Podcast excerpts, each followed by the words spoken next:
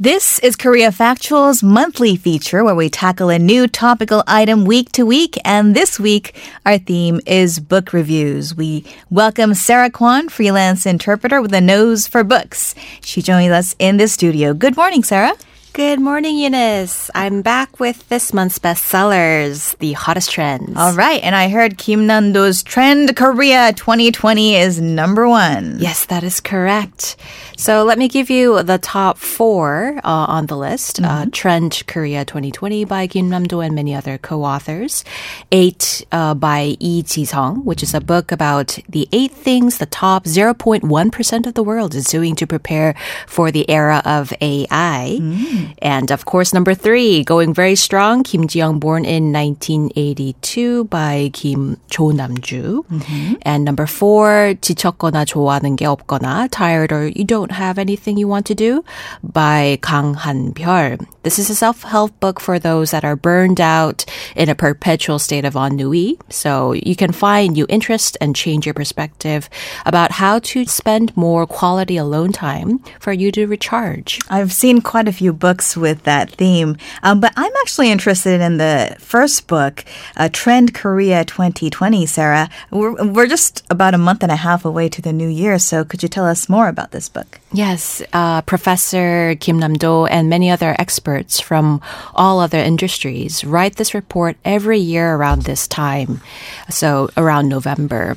And can you believe it's the 12th edition? So 12 years after its release on October 24th, it has risen to number one and is still going strong. Mm, and what are the top 10 consumption trends for the coming year?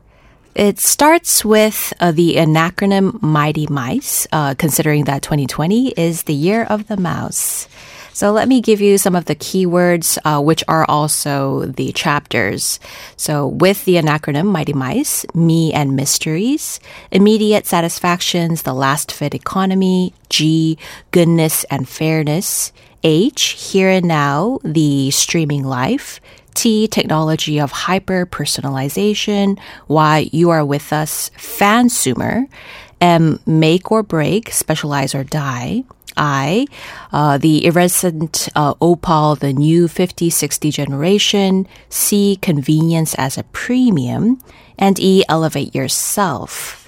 So to just uh, elaborate a bit more on chapter one, which is me and myself, this is about multi-personas. And persona means masks and characters in the Greek language, which we have many nowadays. So me at work will be totally different from me at home. Hmm.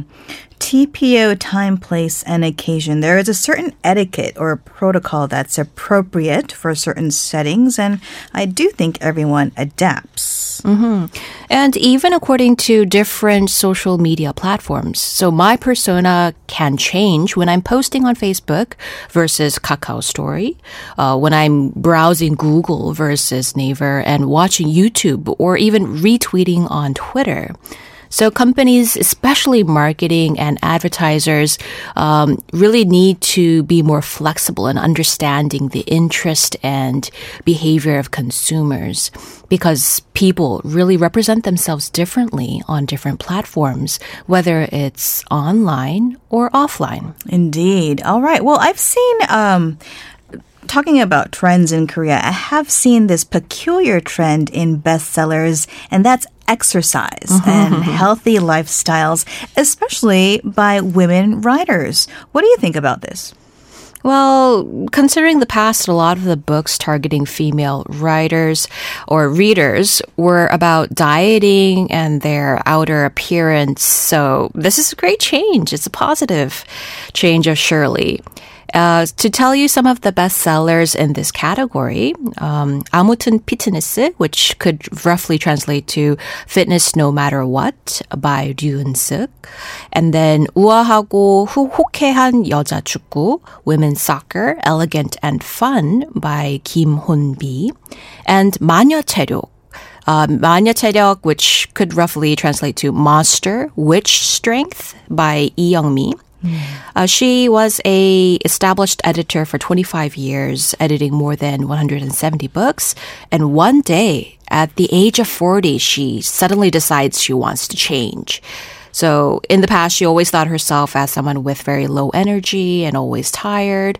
But after getting diagnosed with high blood pressure, she says no more and signs up for triathlons wow. and marathons. And she, who used to work all nighters, gets up at the crack of dawn to work out. So exercise and fitness for these women, especially, um, is about feeling self fulfillment and satisfaction and having the energy to push yourself to new levels, do new things, and get out of your comfort zone. Yeah, and inspirational as well. I've read that more than 300 copies have been sold, uh, showing that many people are actually interested in injecting their lives with energy and particularly perhaps what she talks about and writes about as well. I also heard that you brought a book to introduce to our Korea Factual fans today. Uh-huh.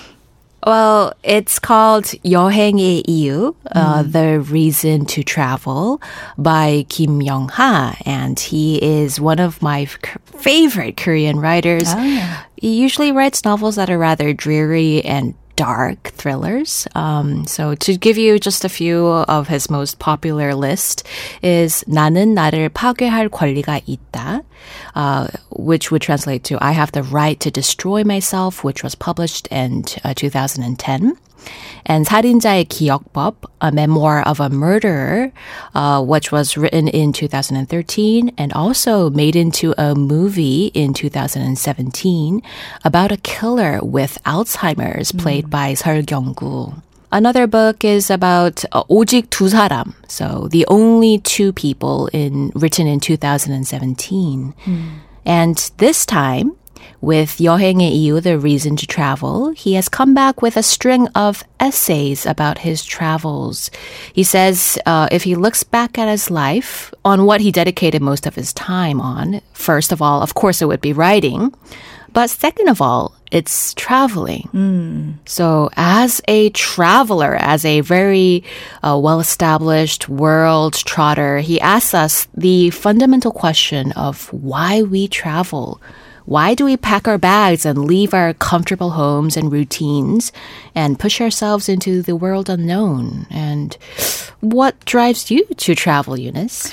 Oh, well, I think just the newness of it all. The the I, I, get really excited even going to the airport and getting on a plane to get yeah. out of my daily grind. Mm-hmm. Um, but Sarah, tell us about what the author thinks about travel and perhaps some of the highlights of, of this essay. Yes. So the writer Kim Young Ha talks about the worst travels.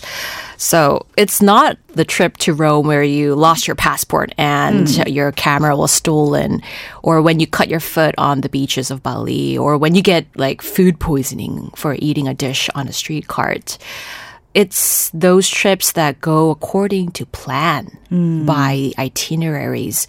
And so the trip that leaves you no impression, no memory, uh, like a person at the airport holds a sign with your name and then takes you to a clean four star hotel in a smooth ride. Mm. So good hotel food, good ambience, but rather generic.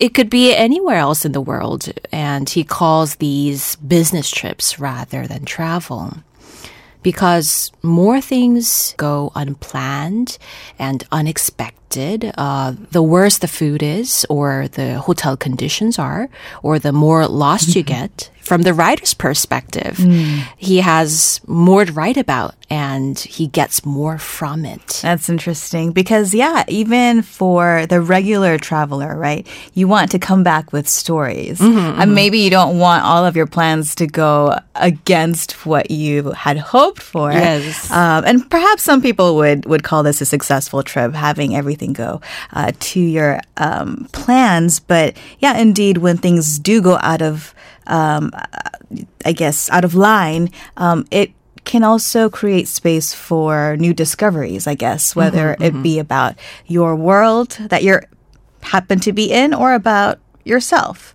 So tell me why you think this particular title is a bestseller. Well, this is a good justification for people that love traveling. It's okay. You aren't being frivolous. And I hope this has sparked enough interest for you listeners out there and book lovers.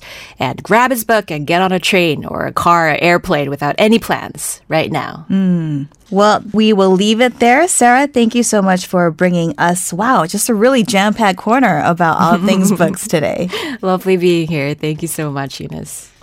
Coming up in the next hour, we'll have a special discussion on the latest education reform measures that have sparked yet more debate and, in many quarters, confusion. We attempt to get to the bottom shortly, and we'll be back.